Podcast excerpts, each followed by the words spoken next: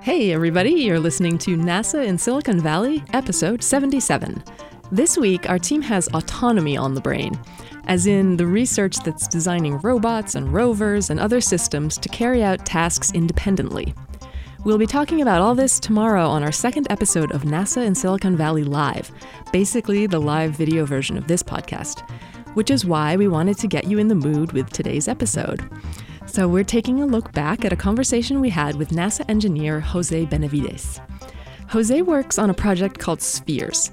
That's an acronym for the much longer name of a semi autonomous robot about the size of a volleyball that floats around the International Space Station running experiments and helping out the astronauts. It's a little like something you might have seen Jedi's training on in Star Wars. And it's an impressive example of how technology can drive exploration. So listen to Jose and then join us live online on Friday, January 26th at 2 p.m. Pacific on NASA's Twitch TV channel. That's twitch.tv slash NASA. And if you're listening to this after the 26th, you can just catch the recording later on YouTube or the audio version on this podcast channel. So, just before we get into this episode, don't forget to check out some of the other NASA podcasts like Houston, We Have a Podcast and Gravity Assist. And as always, you can send us your questions and comments on social media. We're at NASA Ames, and we use the hashtag NASA Silicon Valley. And also, we have a phone number, so you can call with any questions or comments and just leave us a message. The number is 650 604 1400. And now let's listen to Jose Benavides.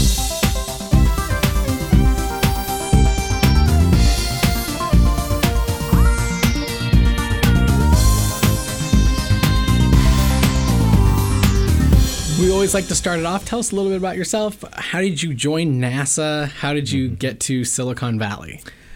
Uh, right out of school, actually. Nice. Uh, I graduated. Well, actually, I didn't, hadn't even graduated yet, and uh, professor I work with uh, at Arizona State Okay. uh, got me a interview with a uh, person here at NASA Ames, and I got the job. I was really excited. Uh, like many people, I, I idolize uh, NASA, and um, really excited. Uh, I did grow up uh, there outside of Phoenix. I went to school at Arizona State there in Tempe.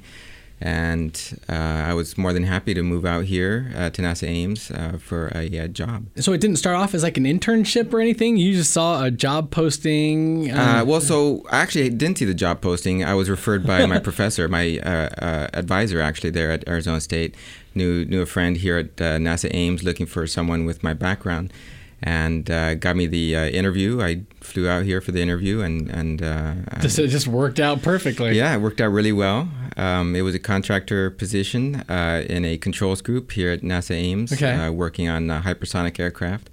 Oh, And- wow. And to my mind, you know how how cool is that, right? So uh, I jumped on it, and uh, together with my wife, came came out here and, and started the job. So what was it like those those early days? You came out. You're working on hypersonic aircraft. Yeah, so that was really cool. So that Yeah. that actually stemmed out of work my advisor was working on, and I got to support him a little bit on that. And it was focused on the design of uh, scramjet powered hypersonic aircraft. So more Okay. specifically, Yeah. the controls centered design. So how do you design an aircraft to be more easily controlled? And Mm-hmm. Okay. as it turns out, that was a very important aspect for these hypersonic aircraft because their performance margins are razor thin and Oh, wow. uh, very high performance. Uh, their controllability was was very different than a standard aircraft, right? Uh-huh. A standard aircraft, you can have a pilot; they, they control them this way and that. But when you're going Mach Basically, 10, I was gonna say like you're going faster than the speeding bullet. yeah, you're, you're going Mach 10, and uh, and then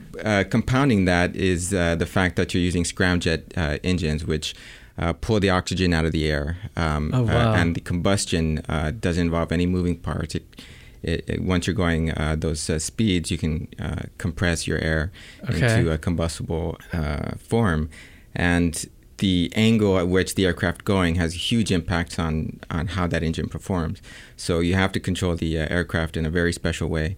And so we were looking at uh, how can the whole aircraft be designed in such a way that it's uh, more easily controlled. Uh, right, uh, a lot of the standard processes for aircraft designs involve uh, aircraft designers designing an aircraft to meet certain static uh, performance measures. So uh, it, it can hold a certain amount of weight, it can Yeah. fly straight uh, and static. Uh, really well, but uh, then they throw it over t- to the fence to uh, controls engineers who then look at it in a more dynamic way. And when you control it this way and that, is it gonna? Is it not gonna? You know. Mm-hmm. Pitch too much and explode. Well, oh, so, wow. so uh, we were looking at well, how how do you design these things to be more easily controlled? And so, one of the fun things about being at NASA at a research Mm-hmm. center is, you know, there's such a really diverse portfolio Mm-hmm. where, you know, you have aeronautics and wind tunnels and hypersonic, you know, like Mm-hmm. aircrafts. But on the other side, like also robotics and Mm-hmm. astrobiology and exoplanets. So, um, how did that move from you working on these aircrafts into right now being on, in the robotics division? Like, how, so how did that, uh, how right that now, process happen? I am working on a project called Spheres, um, and uh, what's going to become Astrobee Okay. facility. Um, So for folks listening who have no clue what Spheres is, so yeah, yeah. Uh, I, I did recommend anybody to, go out and take a look. It's it's um, made the headlines a few times. NASA.gov/spheres, okay. uh, an easy and enough. It's, and it's uh, spelled correctly, though it's still an acronym. Right. Yes. Right. Um, so just just like the shape, uh, it's spelled uh, in the same way. It is an acronym. It's basically a volleyball-sized small satellite that Okay. operates inside the the uh, International Space Station. So Okay. the common reference uh, I'll use uh, in referring people is it's exactly like the uh, droid on Star Wars. This It's is the little floating ball. it's a floating ball on the Millennium Falcon where Luke Skywalker Is is, training uh, with his lightsaber. Training with his lightsaber, absolutely. It's true. So it's a little And- ball that's floating around. And as the story goes, there was an MIT professor who uh, showed that clip of Star Wars to his uh, senior design class and said, "Hey guys, I want you to build this." And uh, sure Nice. enough, together with some DARPA funding, that's exactly what they did. Uh, they built uh, three of these things, uh, sent them up to the space station. Uh, first operated in 2006. Mm-hmm. Okay. Uh, they've been in continuous operation uh, ever since. So, uh, well over 10 years now that Spheres has been in operation on ISS. Uh, initially uh, designed by MIT to look at things like automated docking, formation flight, uh, controls algorithms. Uh, it's since then been used for all kinds of research because Yeah. it's in 2010 it was transitioned to NASA Ames to be managed as a facility on the space station, where we cater to uh, researchers all around the country that use uh, spheres as a test bed on ISS to study all kinds of different things from uh, the sloshing of upper stage rocket fuel to uh, electromagnetic formation flight, different kinds of propulsion, uh, in space assembly. Uh, robotic interactions with crew on, on ISS. So, all kinds of really cool research, uh, even outreach. There, there's this really cool Yeah. program MIT leads called Zero Robotics, Okay. where um, it's very similar to First Robotics, if, you, if you've heard of that, where uh, high ro- the- schools, yeah, yeah, high robotic schools, competitions. exactly. They they form uh, robot clubs. And they compete with other high schools all around the country in the robots they build. Except with Zero Robotics, uh, it's more programming focused. And then, of course, the uh, finals takes place on the space station, uh, Really? uh, uh, narrated uh, by the crew themselves in real time. The students uh, travel to MIT and witness their code operating on the International Space Station. So it's like you have these balls floating around in, Yeah. in the space station, and students, folks, can be like, "All right, well, we're gonna take over. We're gonna we have a science experiment, or we're gonna take over these balls." And Absolutely. Do Well, yeah. well uh, so just like First Robotics, uh, the game changes every year. So there's actually a, a Oh, virtual okay. game overlaid onto uh, the Spheres hardware, where the students, for example, one year were programming the Spheres to repel asteroids from crashing into Earth. Or Oh, this wow. latest year, they, they were uh, deploying GPS satellites on Mars.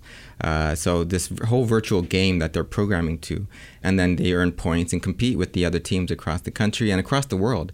There, there are teams in, in Europe, in Australia.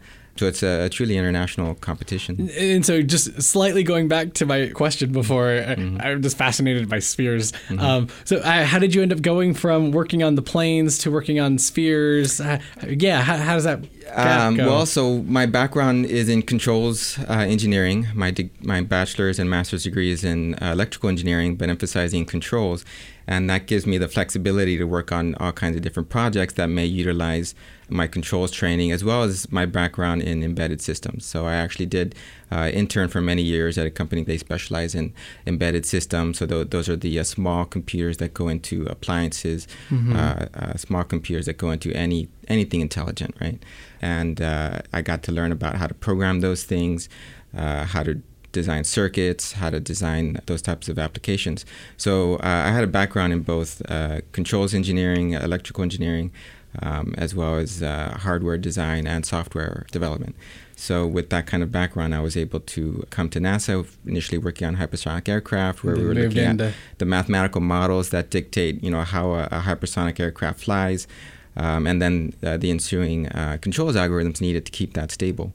From there, I went to a project called uh, TFMS, Tactical Flight Management System, okay. where we were looking at the autopilot in general transport uh, aircraft, the, the kind we would fly any any day of the week, uh, the 747, 737 Boeing aircraft, where there is this flight management computer in the cockpit that a, a, pilot programs his flight plan into, and then can turn on the autopilot to to fly a particular flight plan. And we were looking at ways of making that more intelligent, mm-hmm. more safe, basically, uh, so that the pilot can be better aware of what the autopilot is doing. So okay. uh, there are scenarios where the, the pilot might not be uh, aware of exactly which mode or which uh, what objectives the autopilot is doing. So is there a way to uh, put more intelligence into the flight management computer and the autopilots to better communicate that information to the crew of an aircraft? And so I, I worked on that for, for a little while. Um, but uh, in 2010, I came on as a, an engineer with the uh, Spheres uh, facility project mm-hmm. Uh, here at Ames when it was transitioned here from, from MIT. Yeah, I've been with that project ever since, really. Uh, and to, to this day, I'm now the project manager for that Spheres facility um, and uh, support you know researchers all over the country utilize uh, the Spheres platform. Well, and I know for um, whenever we bring people over, like tours or the press come over, it's like showing off Spheres always mm. seems to be the it's always the go-to yeah. place because like yeah. you can actually see it in your lab and mm-hmm. see like you know the you see the balls like and then see video of how they mm-hmm. operate up on the space mm-hmm. station. Mm-hmm. Yeah, yeah, it's uh, great to do those tours. It's it certainly draws the eyes as, as you see these these things that can move across our granite table where we test these out, as well as our uh, MGTF, our microgravity test facility, where they can be operated on a gantry and uh, where they can really be tested, uh, at least kind of like they might fly in space. I was going right? to say that seems to be the biggest difference of yeah. you know if you're even for students or people who are putting code into the spheres into the robotics how do you even test that in a lab when you have gravity and obviously you know yeah. the, the thing that makes it float mm-hmm. up on the space station yeah. is that there is you know no, zero gravity no gravity so, so, that that is a very how do you do that well so first off it is very much a unique environment and that's why we have the space station is we have a, a very risk tolerant environment on the space station it's basically a lab up in space where we mm-hmm. can prototype things test things um, and that's the, the big benefit of Spheres on station is we can test out algorithms and software that uh, may have a bug. Some things might go wrong, uh, where we just ask the crew to go over and push a reset button. No, no big deal. But you know, if something like that happens on a dedicated uh, satellite or, or far more expensive item, then uh, you're having a really bad day. So, uh, yeah. so the, the big benefit of having ISS is being able to do prototypes and, and testing of technologies in a very risk tolerant environment. So that's a big part of what Spheres can do on, on ISS is take advantage of that microgravity environment. Uh, but we still want to do our testing on the ground as much as we can yeah. before we send it up to ISS, and that's where our labs come in. And the Granite table, the, our Granite lab, um, is where we can do that in part where uh, basically we have a reverse air hockey table. If, you, have ever been okay. to an arcade, yeah. you, have played air hockey. Uh, there's air blowing up. Exactly, there's air blowing up, and it allows the puck to move across the surface with almost no friction, friction right? Yeah. It, it's really smooth, and that's what we need to be able to approximate uh, microgravity in at least three degrees of freedom, right? So uh, left, right, up, down, uh, and then in rotation. Okay. And uh, it can move across the table as if it's in space because there's no friction. Right up in space in microgravity, you set something going, it's going to keep going forever yeah. until something slows it down. Right. um, so uh, on the table, that's what we have is a very flat, very smooth granite table, and then it's the air carriage on on the table that has these pucks uh, fed by uh, compressed CO2 that okay. forms that cushion of air between the air carriage and the table and uh, it can slide across uh, with almost no friction. And then it's the uh, built-in propulsion of the spheres unit that uh, moves moves it. it around. Yeah, just like it would up in space. Well, even on that, you figure that you have the gravity pulling down, and then you have the air hockey table, for lack Mm-hmm. right. of Well, again, it's that, that gravity, that pesky gravity Uh, vector yes. that uh, gets in the way, and that's why the grad table has to be uh, to within half a paper's width difference from one end of the table to the other, and we're talking a good three meters across. Oh, wow. Uh, so uh, because the slightest uh, incline in that table, the air carrier It's- is going to start. fall. Yeah, the air You- carrier just going to start moving, and uh, if we want to approximate space, if something's set still, it's going to remain still forever, and Yeah. that's what we need it to do on on the table. So a very flat, very smooth surface uh, with uh, no incline, uh, or at least as small as we can get. And so, like, basically no friction, but you want to put it so if it's going to move, it's going to move on its own accord. Exactly. Yeah. Exactly. But even still, you figure that's still like almost like a 2D kind of plane because it's Right, not so- going vertical. Right. Yeah. There's no vertical motion. It's all 2D, uh, and then together with its rotation, we can consider it at three DOF, three degrees of freedom motion. Yeah. Um, and then, then, so that's where we then go over to our MGTF, where Okay, uh, just what- just what is like that? well, just Tell- like the granite the granite table gives us the, the world's best uh, air hockey table, and the MGTF we have the world's best uh, uh, crane game. Uh, Okay. so uh, you know, I, I, I I'm just joking about that, but it's basically a big gantry, a big uh, Okay. uh, contraption that can move something in a full six degrees of freedom across a module. Uh, what we have there is the mock-up of the JEM module on, on ISS, and this big gantry that uh, can move uh, free flyer-like spheres across the module as w- together with the gantry built in. Uh, that Okay. can rotate it in any in any given way. Describe the gantry. Describe So what are you uh, looking at? Well, so when it comes to the gantry, think of again an arcade where you have this big hook that With comes the- the down. claw that comes yeah, down to exactly. grab a the claw comes down, picks something up, and can move it, It can move any it. which way, right? Yeah. And then replace that claw with a gimbal. Uh, where Okay. you have something that can rotate any which way. Okay. And then inside that gimbal is uh, spheres. Uh, so And so, but then it still spheres is the thing that controls where it goes. Well, so with or- this gantry, the way we have it these days is uh, it's actively controlled. So we actually have motors in the gimbal that will move it the way we want it to move. Okay. Uh, together with the gantry, actually, it's actively controlled.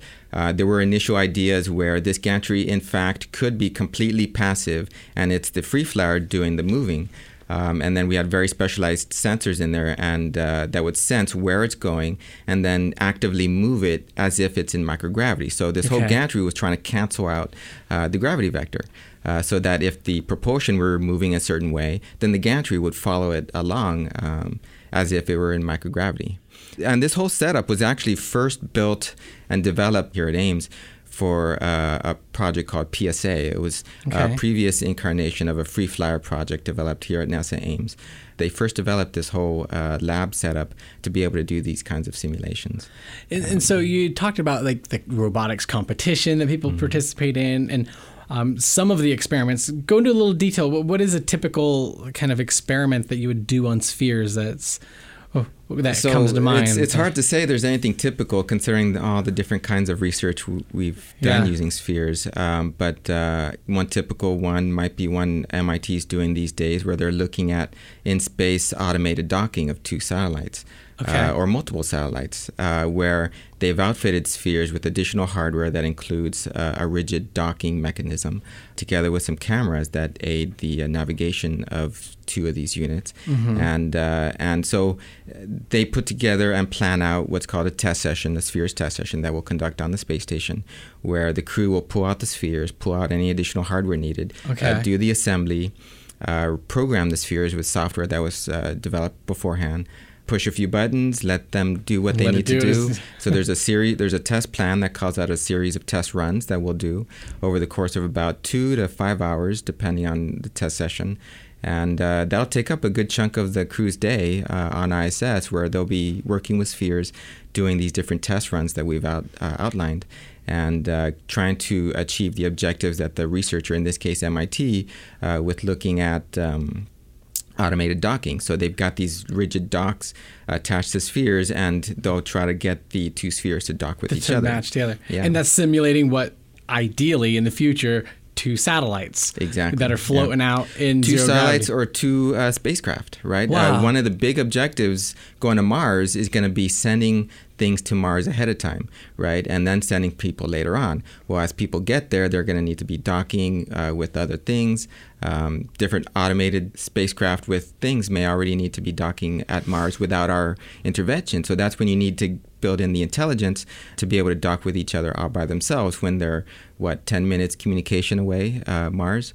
Uh, they're not as close as, say, ISS is here in, in orbit. So and I, I, know the International Space Station, they always love to say, like, working off the Earth for yeah. the Earth. But there's like, they're doing things that you literally could not do here on Earth, maybe in some simulations or something. But yeah. like that kind of docking, mm-hmm. you're not going to want to test that on multi million dollar satellites to figure, oh, let's mm-hmm. just see if this works. It's mm-hmm. like, it's very beneficial to have these prototypes floating mm. in space where you can kind of play around with that software and figure out how to that, do that. That's exactly right. Uh, like I was saying, ISS is a risk tolerant environment to be testing wow. out these technologies that are eventually going to go to Mars uh, or to other deep space uh, destinations. Um, and just another example of something you can only do on ISS is uh, an investigation called SLOSH, uh, okay. where uh, these researchers out of KSC put up tanks of fluid, colored fluid, uh, that would be sloshed around by two spheres units, uh, monitored by some HD cameras.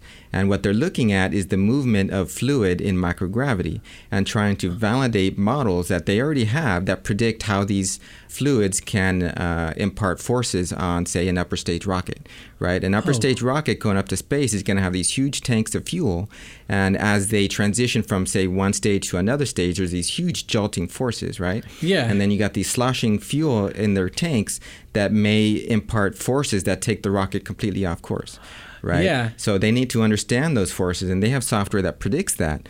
But uh, very rarely, it. if ever before, have they been able to test these in real life, right? Because we don't have microgravity here on Earth. Yeah. That's just not something you can test here on the ground. And it's so, not like even even in the airplanes that will go mm-hmm. up high and then fall. You know, like you, you can't. You, you have so you have you got like twenty seconds. Yeah, yeah, That that's really not enough to. Uh, they did do that uh, with some sure. testing, but uh, you just can't get the, can't. the kind of uh, testing and fidelity uh, you can as on ISS. So you've got what's basically a, a big fish tank of, of, of, of uh, fluid uh, being sloshed around by uh, two spheres units and by crew, actually. Yeah. More recently, if you look at our website, you can see clips of a crew member taking two slosh tanks because they had sent, actually sent up two when it 40% fill and the other 20% fill, duct taped them together, and then sloshed around these uh, tanks in very specific maneuvers uh, in front of an HD camera to look at how this uh, fluid moves around. And it's some really cool clips you can see of uh, how air bubbles might move around yeah. in there and how the fluid might move around in response to, say, a jolt on the side of the tank. Really cool, just uh, gushers of fluid you see uh, spraying out in response to, say, a tap on the edge of the tank. Yeah. and then these orbiting bubbles you see going on inside these tanks. Some really cool footage they got and I'd recommend anyone to go go take a look at that. You briefly mentioned Astrobee as like mm-hmm. what's going to be following Sphere. Yeah, so, so Astrobee is uh, a ground up redesign of a next generation free flyer. That's to replace Spheres uh, here in 2018. Okay. Um, and it's more cubed in in shape. Uh, versus the orbital spherical, not quite a sphere. It's actually more of a octagonal octahedron. a sphere, but with like an octagon, but like in a sphere shape. right. yeah. yeah. I think someone once told me it was technically an octadectahedron. Uh, All right. Shape. That just rolls off the tongue. I had to practice that one a bit. Yeah. Uh, but yeah, so spheres is, is as its propulsion system uses CO2, compressed CO2 to move around. Okay. Uh, so Astrobee is being designed uh, to use a blower-based system, which is actually okay. Uh, powered by batteries, which makes it far more automated. Right. It, it can. Yeah. It has its own docking station where it can recharge its batteries and not need any external uh, fuel to, to move around like Spheres does. Because uh, we actually refill those CO2 tanks here at Ames and send them up every time to replenish uh, spheres. It's like the vacuum cleaner. They're like yeah, goes out and vacuums exactly. and then redocks itself. Uh, it wouldn't be the first time that uh, Astrobee is compared to uh, the Roomba. The of, Roomba, of, the Roomba of ISS. But it's floating in ISS. It like floats around, does its job, and goes back home at the exactly. end of the day. And, and so that's up. a big goal of Astrobee is to automate these things that crew doesn't have to do. Awesome. Um, so it's uh, really has three objectives. Uh, first off, to replace Spheres as a research platform to do mm-hmm. any number of different research investigations. Uh, second, to be a mobile uh, camera platform, uh, so ground controllers can control this thing on ISS and get different uh, views and camera feeds from ISS without having to bother crew. Uh, and then as well as a mobile sensor platform. So you can put any number of different sensors on this thing and it can do sensor sweeps all around ISS uh, that crew doesn't have to do because that's actually something they do uh, occasionally is uh, do different kinds of sensor sweeps of ISS to measure radiation or CO2 or any number of other things. And uh, this can be automated by a free flyer like Astrobee. And so we're, we're trying to uh, optimize crew time because that's a very valuable thing on, on ISS. Cool. So for folks listening who want more information, uh, I imagine nasa.gov slash spheres is the best place to get the spheres information. Yeah. I mean, is there a, a similar one for Astrobee so yet or it's incoming, I'm it's guessing? incoming. Um, so actually, if you do go to uh, nasa.gov slash slash Astrobee, uh, there is a placeholder. There's a, uh, okay, there's a landing right page. there. There is a landing page. It's got about a paragraph. Coming soon. uh, well, there's about a paragraph of information there about Astrobee, but it's uh, slightly outdated. In uh, the days to come, we will be outfitting it with Filling additional it information. You'll actually find other resources uh, and papers that have already been published through AIAA, through IEEE, that do outline a lot of the details of what Astrobee is going to be capable of. Um, and it's a great source of information uh, to learn about what's Astrobee going to do, what it's capable of, uh, and what it can do in the future. And so, in the short term, if folks have questions for Jose, um, we are on Twitter at NASA Ames. We're using the hashtag NASA Silicon Valley. Go ahead and shoot us any kind of questions for Jose. We'll loop back to him and, and get some responses for you. Absolutely. But thanks for coming over, Ron. Yeah, I'm happy to be here.